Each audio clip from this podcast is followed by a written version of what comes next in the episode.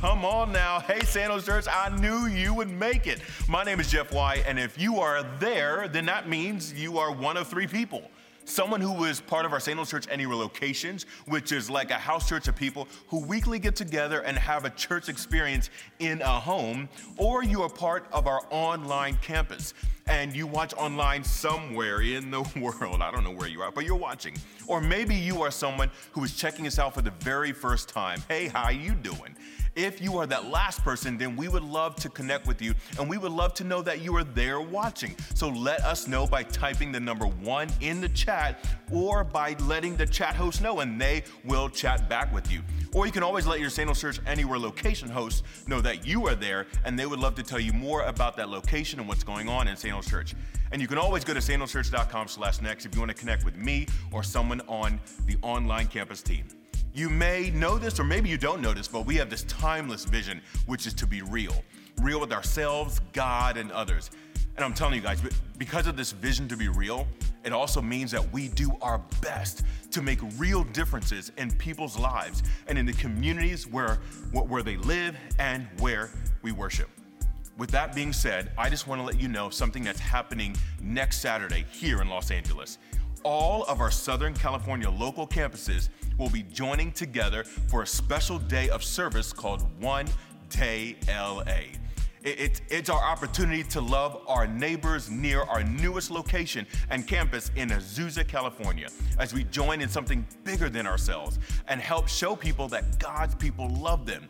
As Christ followers, we want people to notice a difference if all of a sudden we were no longer there in that community.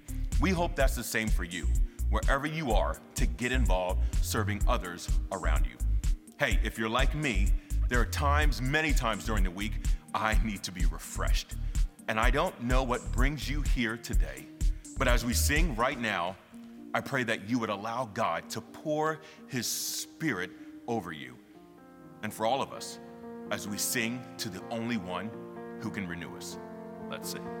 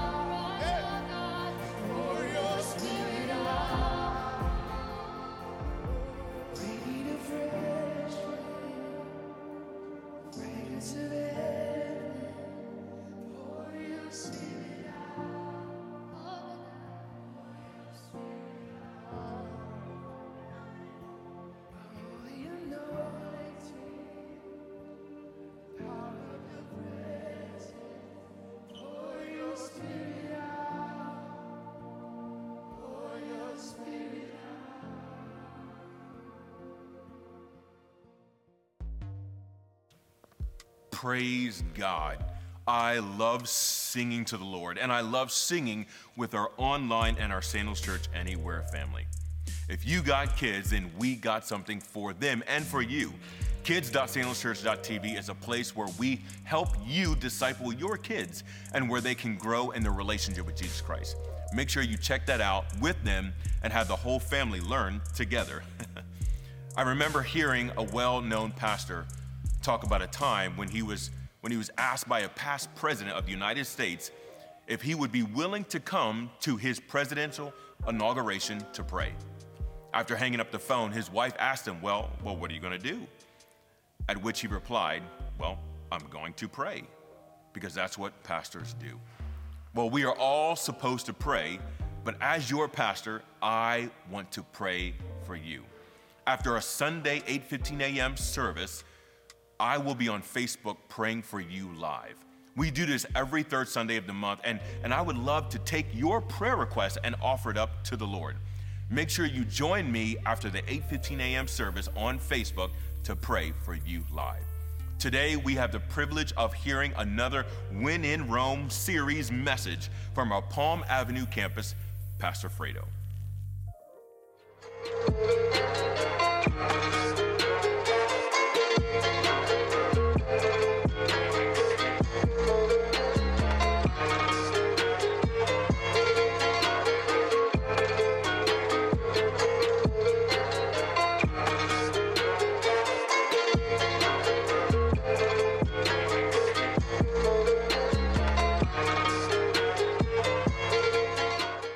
What's good, Sandals Church? It is an honor to be with you guys today. And look, if you are joining us for the first time, man, I just want you to know it's a real treat that you would be with us too.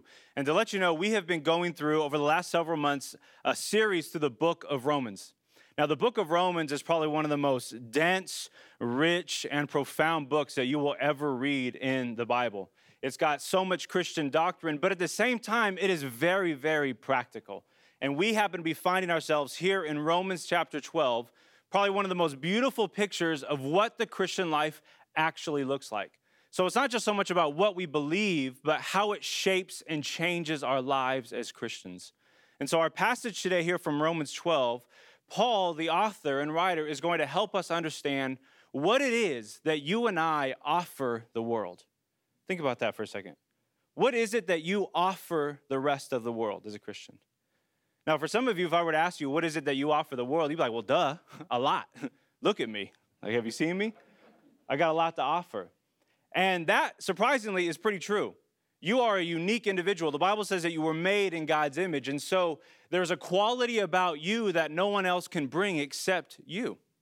But Paul here is going to present to us a, a better vision of what it looks like about what we can bring to the world. Because it is true that you bring uniquely yourself, but man, how much more do we bring together as a community? And that's something that we ultimately, ultimately need. And so we're going to read here from Romans 12 about what it is that we bring and what it is that we offer to the world.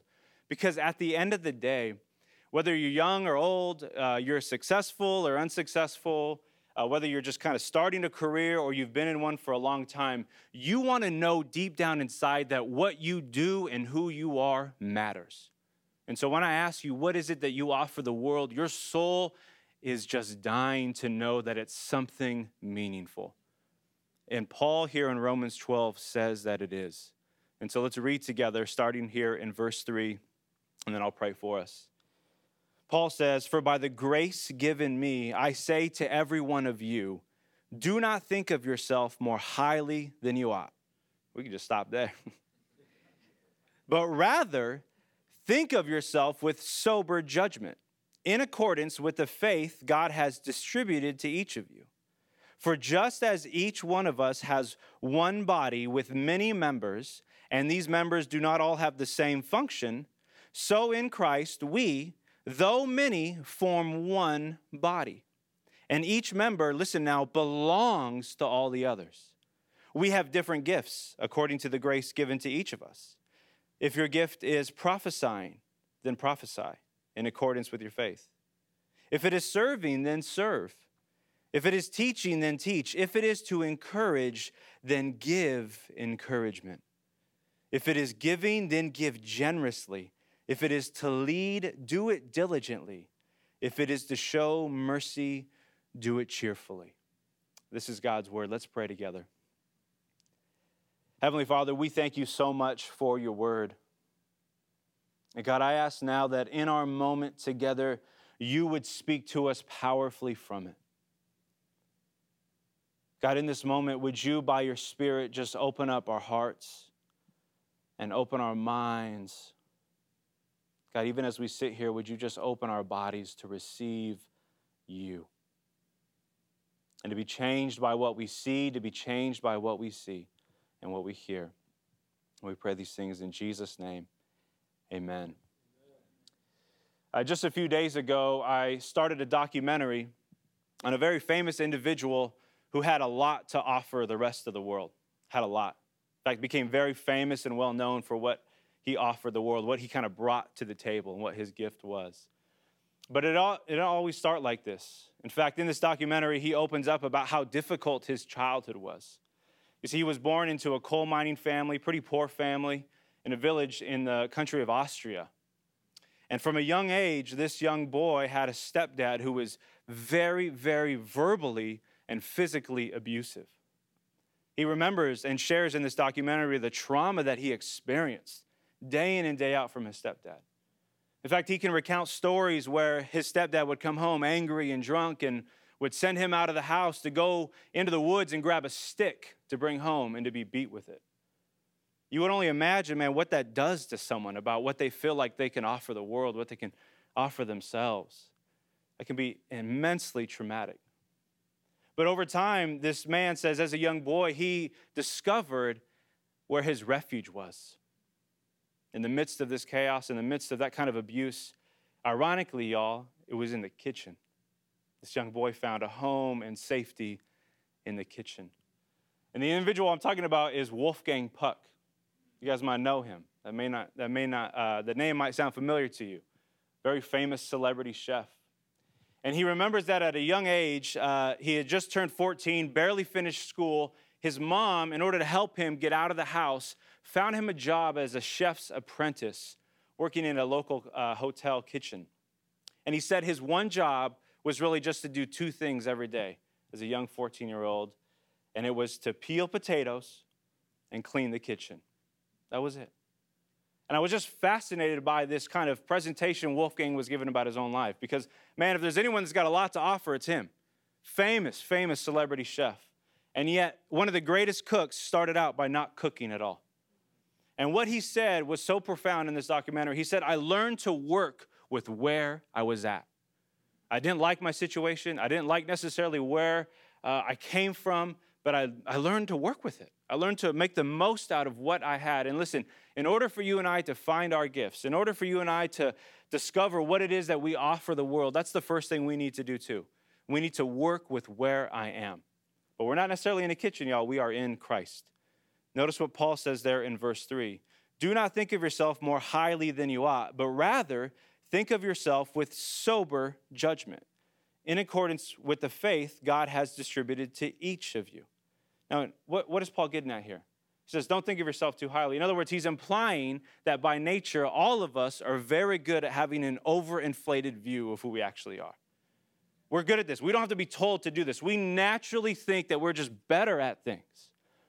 And so, if we're going to start with where we're at, that means we have to be honest about where we're at, who we actually are. Paul says, Don't think too highly of yourself, but rather think of yourself, notice this key phrase, with sober judgment.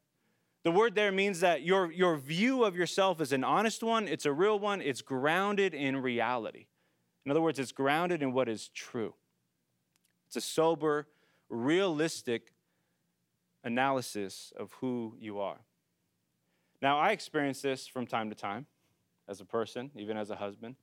Uh, just last week, uh, my wife and I were at the table or at the dinner table, and we're just going through old photos and videos. And uh, she's, she's scrolling across her phone, and she comes across this image, and it's of, of us in the car, and I got something in my hand. And so I, hit, I say, hit play. Like, let's see what that video is. And Ashley's holding the phone. She's in the passenger seat. I'm in the driver's seat. And I am going to town on this Dairy Queen Blizzard. Because in the image, I couldn't tell what I was holding. I was like, what's going on? And I look at this thing, and I'm just devouring a blizzard. And I had this very sobering moment of just me thinking, like, that's how I eat? now, I know, and you can tell by the way that I look, that I probably am very familiar with food.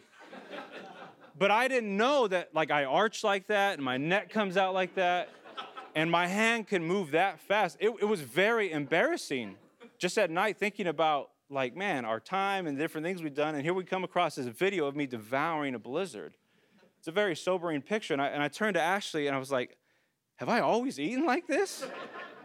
And her reply was like, Yes. She's just learned to cope with it. But, but what's so helpful though is that you, you begin to understand that a sober judgment, in other words, uh, an honest view of who you are, comes from the outside. In other words, you need a, a perspective that you necessarily can't find within yourself, which is why the whole discussion of like having high esteem or high self esteem or low self esteem isn't necessarily helpful at the end of the day. Because that's not what Paul's getting at. He's not saying, well, don't have too high of a self esteem, because that's not going to get you anywhere. Because when you think about it, what, what people with high self esteem and low self esteem both struggle with is community. Someone with high self esteem says, well, I don't need anybody. And people with low self esteem says nobody would want me. They both need community, and they're both too inwardly focused. And so I think if we're going to work with where I am, and if I am in Christ, then we need to set aside both high self esteem and low self esteem. And to have a right view of ourselves is first and foremost to receive for ourselves the love of God. That's where we start. That is, that's, that's what it means to work with where I am. It means to receive first and foremost that you are loved by God. Before you do anything, you are loved and accepted in Christ. And so, if we're going to offer anything to the world, if we're going to discover what our gifts are and what, what we do matters, it has to come first and foremost from a place of already being accepted and already being loved. That's what it looks like to start with where we are at. Man, because imagine just for a second, imagine if Wolfgang had never just followed those two simple steps to peel potatoes and to clean the kitchen. He started with where he was at. And, and look what he turned into. Imagine now for us if we can start with where we're at. Loved and accepted with a love that is never ending. Imagine where we can go. Imagine what we can offer the world. Imagine what we could offer our families and the relationships that we're in if we began every single day from a place of love and acceptance. So, if you want to find your gifts, if you want to truly understand what it is that you offer the world, you need to first start to work with where you are. But secondly, you need to learn to work with who I have. It's not just about where you're at, but also who you have, and that is a spiritual family.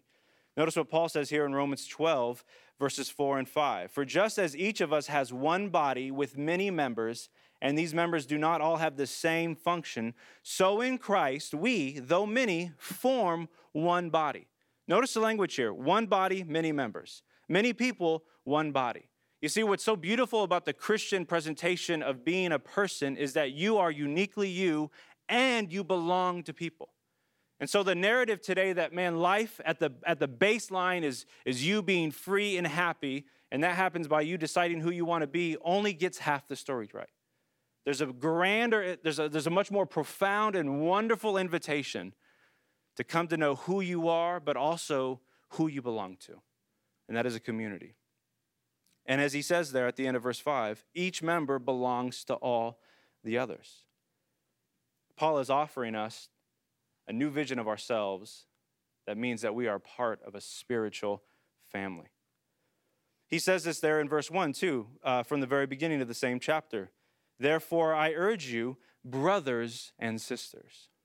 Now, we cannot lose sight of this word because if you're familiar with Scripture, you know that these are titles used all the time, especially in New Testament letters brothers and sisters, brothers and sisters. But you need to understand that in Rome at this time, Paul is writing to churches who have deep, deep hostility towards one another because they are filled with Jewish and Gentile believers.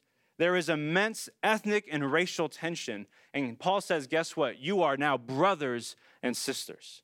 The family of God is not just a group of singular, homogenous people, but enemies who now become family members. Brothers and sisters, one body of many members. This is the vision that Paul is casting for us. But this is not just Paul's vision, this is also something that Jesus offered all the people as he was here on earth as well. Notice from Matthew 12, a story that comes out of Matthew's gospel.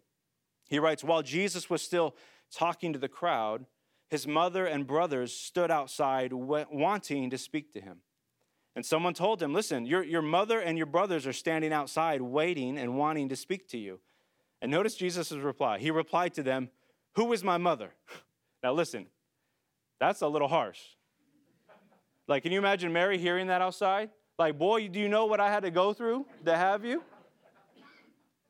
It says, Who are my brothers? Pointing to his disciples, he said, Here are my mother and my brothers. For whoever, listen to this phrase now, for whoever does the will of my Father in heaven is my brother and sister and mother. The vision that Jesus gives to us of a church is that of a family. And it's not so much that he would use the language of mom and dad, because in Jesus' day, in the time of the New Testament, family was everything. So, this communal idea was very, very commonplace. What's so radical and different is that Jesus would say, We are not brought together by blood, but by something completely different. And he uses this word, whoever, which means that anyone, the good news now, anyone is welcomed in the family of God. Anyone can come into the family of God. Anyone. The church is to be a family. When you think about it, this is at the heart of all human existence. Not, not just human existence, but the entire universe. Think about this for a second. A family is what created everything. The Bible says the Father, the Son, and the Holy Spirit all created the universe. Out of a family love, God in three persons, Father, Son, and Spirit, out of this family love comes everything we know. In the same way that out of a family picture comes you and I when we're born. At the heart of the universe, think about this, is a family. And the church is to, in a unique, simple, but profound way, picture this reality. Now, if we are to be in family, then, like I said, number one, anyone is invited into God's family. Anyone. Sinners and addicts and doubters, and you coming today thinking you shouldn't be here. No, you are exactly where you should be because anyone is invited here. Your past doesn't keep you away from the church. It doesn't keep you away from the family. Your, your uh, messed up present right now doesn't even keep you away. Anyone is invited to join this family, you guys. Anyone can come and be a part of this group. The second thing, though, that we need to consider about a spiritual family is that we share life with the family. Life is shared with the family.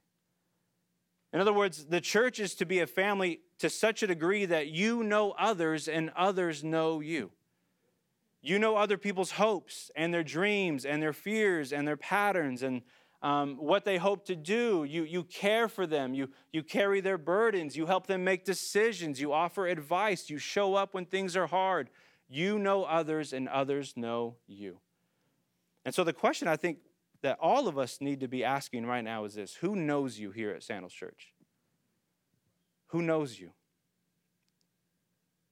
Because I think a sad reality that we face, not just here at Sandals Church, but all across America, is this grand temptation to come in and just consume at church and never contribute.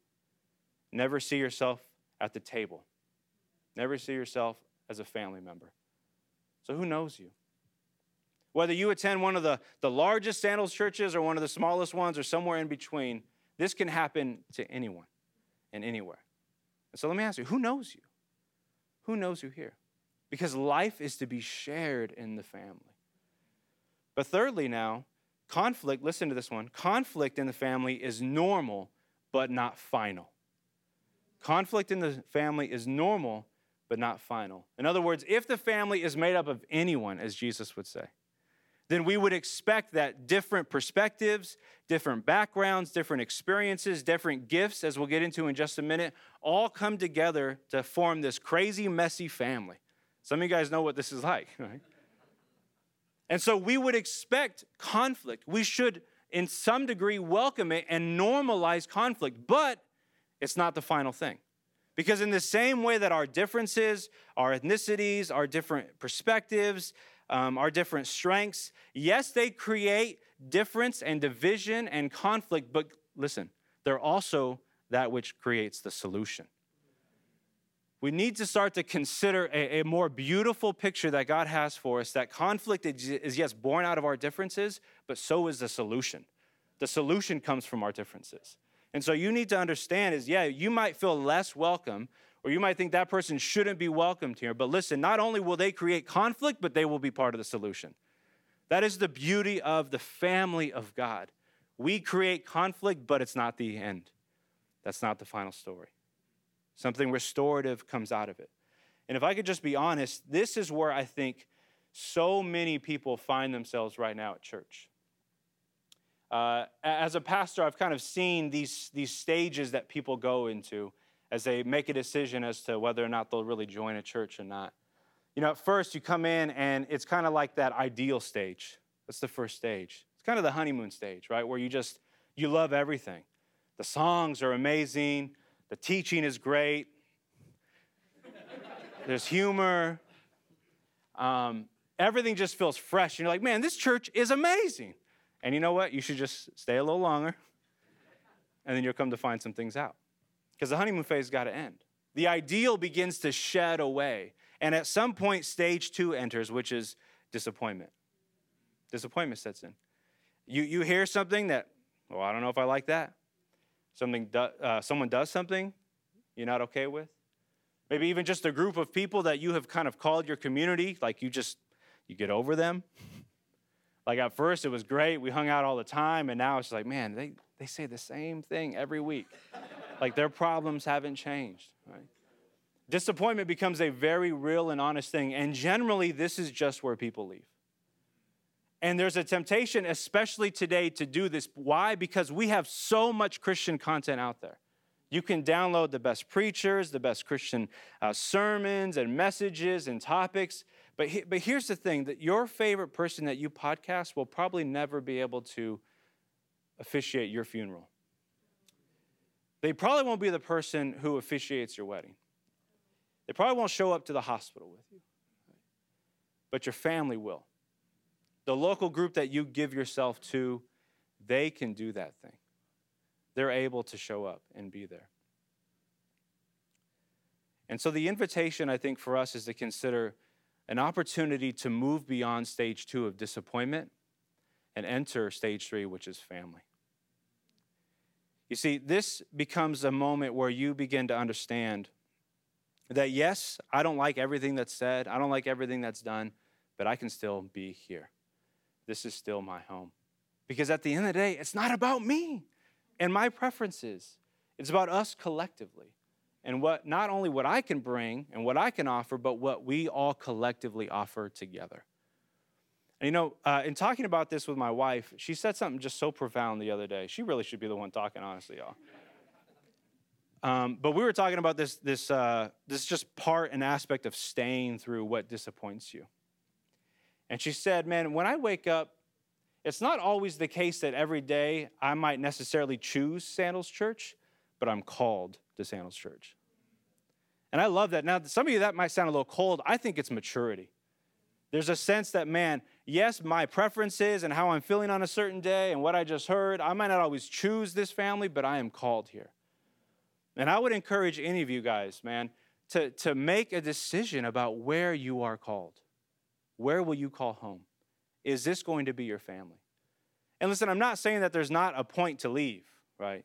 That, that can go without being said. Certainly, there, there's kind of a spiritual abuse, things that happen that you should walk away from. But unfortunately, what generally happens is that people miss the beautiful stage of family commitment, which is where Jesus does his best work.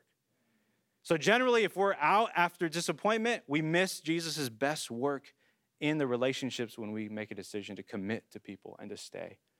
And honestly, the people who I've met in my life who are the most mature, stable, just, just full of wisdom, they're individuals who have committed. They're individuals who have stayed. They're individuals who have long lasting, tight knit relationships with people. In other words, they know what it's like to be a part of a church family. They're a family. And they understand that the church lives as a family, but listen now, it also functions as a body. It functions as a, as a body. God's family, listen, is interdependent on each other. In other words, we need each other. The, the body needs the different members. So I want you guys turn right now to someone and say, I need each other. We need each other. You watching too, say, We need each other. Say it louder like you mean it, y'all. We need each other. There we go. Now we're starting to sound like a cult. There we go. But now listen, if you happen to be, you know, at a church and you are a single guy and you just turn to a single lady and said, "We need each other," you might want to backtrack just a little bit. Don't take it that far. But we are interdependent. We need each other. Here's what Paul says actually in 1 Corinthians 12. Now, if the foot should say, Because I am not a hand, I do not belong to the body, it would not, for that reason, stop being part of the body. And if the ear should say, Because I am not an eye, I do not belong to the body, it would not for that reason stop being part of the body. If the whole body were an eye, where would the sense of hearing be? If the whole body were an ear, where would the sense of smell be? But in fact, God has placed the parts in the body, every one of them, just as He wanted them to be. If they were all one part, where would the body be? As it is, there are many parts, but one body. What he's drawing out here is this organic, deep tied, interdependent relationship on one another. We need your perspective. The church needs you. We are better with you. And guess what? You need us. And there's a harmony there. There's a beauty and a wonder that happens when you see a body working together like this. You know, in just a few weeks, uh, the Summer Olympics are going to be on. And I'm going to be watching most of them or as much as I can. I don't know about you, but I just, I love watching the Olympics. And I think what uh, fascinates so many of us as people who watch the Olympic Games is these athletes who have trained for months and months have found a way to uh, discipline and bring their bodies together in such a way to achieve a unique goal at a unique moment in the spirit of competition right, and with all the lights and cameras on them. It's incredible to watch these athletes, whether it's you know swimming or basketball or uh, even gymnastics. Man, if you guys have been watching uh, Simone Biles, incredible athlete, most decorated American gymnast, I think, and it's incredible to think about what she has trained over the years to bring her body to do. It leaves us as viewers just like, man, that's incredible. That's a body trained over time with dedication and all of its parts coming together to work and achieve one singular thing. That's the vision that Paul is laying out for us that we can come together and do something much, much better as a whole body. There's a, a medical doctor and psychiatrist, Dr. Curt Thompson, who talks about the importance of embodied presence. He's a Christian, but he specializes in the, the brain and the neurological functions of our lives as Christians. And he says, when we are not with people and when we do not give ourselves to a community, what ultimately happens to our brains is a lot like a cell phone when it's trying to connect to a tower. It's trying constantly and constantly to find a signal, to find a connection, right? If your Wi Fi is on, you're constantly looking for Wi Fi and your battery is drained because the cell phone knows the tower's out there, but it can't find it. In the same way, he says our brains know that embodied community is out there, but we haven't found it yet. But he says what's incredible is when you are with somebody else, your left brain and right brain come together. Your brainstem comes together. So there's this neurological union that happens when you are brought together with people, you come together as a person. That's an incredible thing. And that's what Paul is inviting us into. If we're going to be someone who embraces our gifts and offers great things to the world, we need to do it together as a whole body. Now, if this just feels like too much for you, this idea of church as a family, and I, I, I can imagine that that's heavy, especially if you come out of a family with uh, traumatic backgrounds. Your experience with your parents or siblings has not been great. But the invitation, I think, for you is to consider God as a father who wants to reparent you into his family. Because this, this idea that you can just, you know, come to church when you have time, take in a few messages, listen to some music, know a few people, and then just go about your life. Listen, no judgment at all, but that's just not the picture of the New Testament. Nor is that the vision that Jesus gives to us as Christians. He calls us to be a family. And, and where you get that idea, and even where I get that idea to some degree, is our Western individualistic society that has somehow convinced us informed us that we can just go as much as we want to and take what we need. And honestly, what happens is you end up just bouncing from church community to the church community, and the only thing that ever changes about your life is your age. You never grow as a Christian because you don't find yourself a part of a family. But the last thing now that we need is not just to work with where we're at and who we have, but we need to work with what God has given us. And that's spiritual gifts. Notice what Paul says here in verses 6 and 8. We have different gifts according to the grace given to each of us. If your gift is prophesying, then prophesy in accordance with your faith. If it is serving, then serve. If it is teaching, then teach. If it is to encourage, then give encouragement. If it is giving, then give generously. If it is to lead, do it diligently. If it is to show mercy, do it cheerfully. Notice what he says here different gifts according to the grace that's been given to us. You see, the source of our gifts is God, not us. We don't determine it. We don't decide what we get. There is this unique working of God in which He hardwires you and I to be someone that we could not be on our own. And He does this not just for our good, but for the benefit of other people. It's amazing to think that God loves people through people. God serves people through people. And so, the way that you experience the grace of God practically in your life is through the grace of other people. And that's the invitation that Paul is calling us all into. Receive your gift, use what you have for the good of other people. And he starts out with this list if prophesying, then prophesy. Now, what this means, really, I think, is someone who can bring a word from God to the people of God. This can be in the setting like a preacher, uh, a pastor, but I think it also can happen in everyday life. Some people just have this ability. They have a word from God, and in the right moment, they know how to give it to the people of God. There's also just this ability to serve. Man, you just know where there are needs, and you know how to close that gap. You have that ability within you. Teaching, in other words, if you have this ability to instruct and just lay things out, do it. If it's to encourage, in other words, it literally means to instill courage into people. The word there means to come alongside and support. If you can do that, do it. If you can give, give. If you can lead, some people are just great at creating a path and people follow that path, do it. If it's to show mercy to those who are in need, deep need, then do that as well. Now, what I don't want you to hear is that this is the full exhaustive list. That's not at all what Paul is doing. I think what he's laying out here is descriptions that made sense to the church in that day.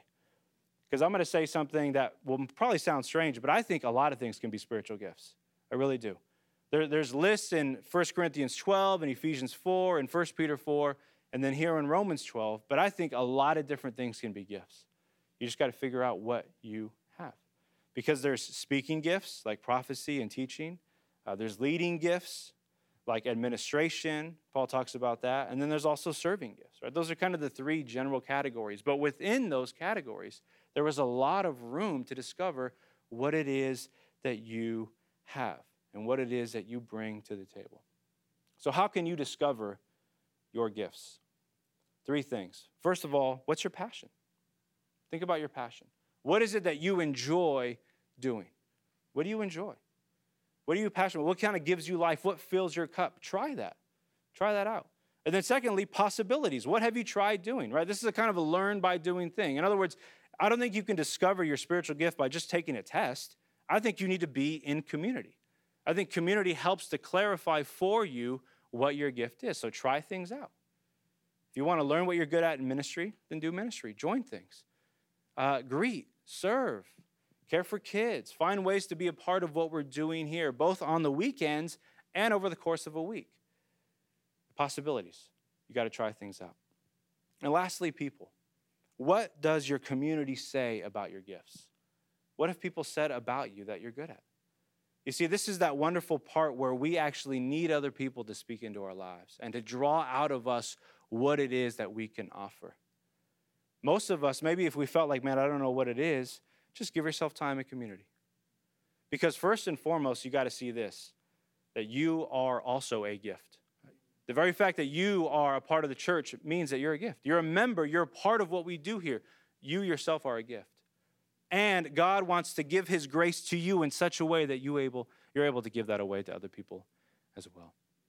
And so, what we have to offer the world, you guys, is absolutely everything. Everything.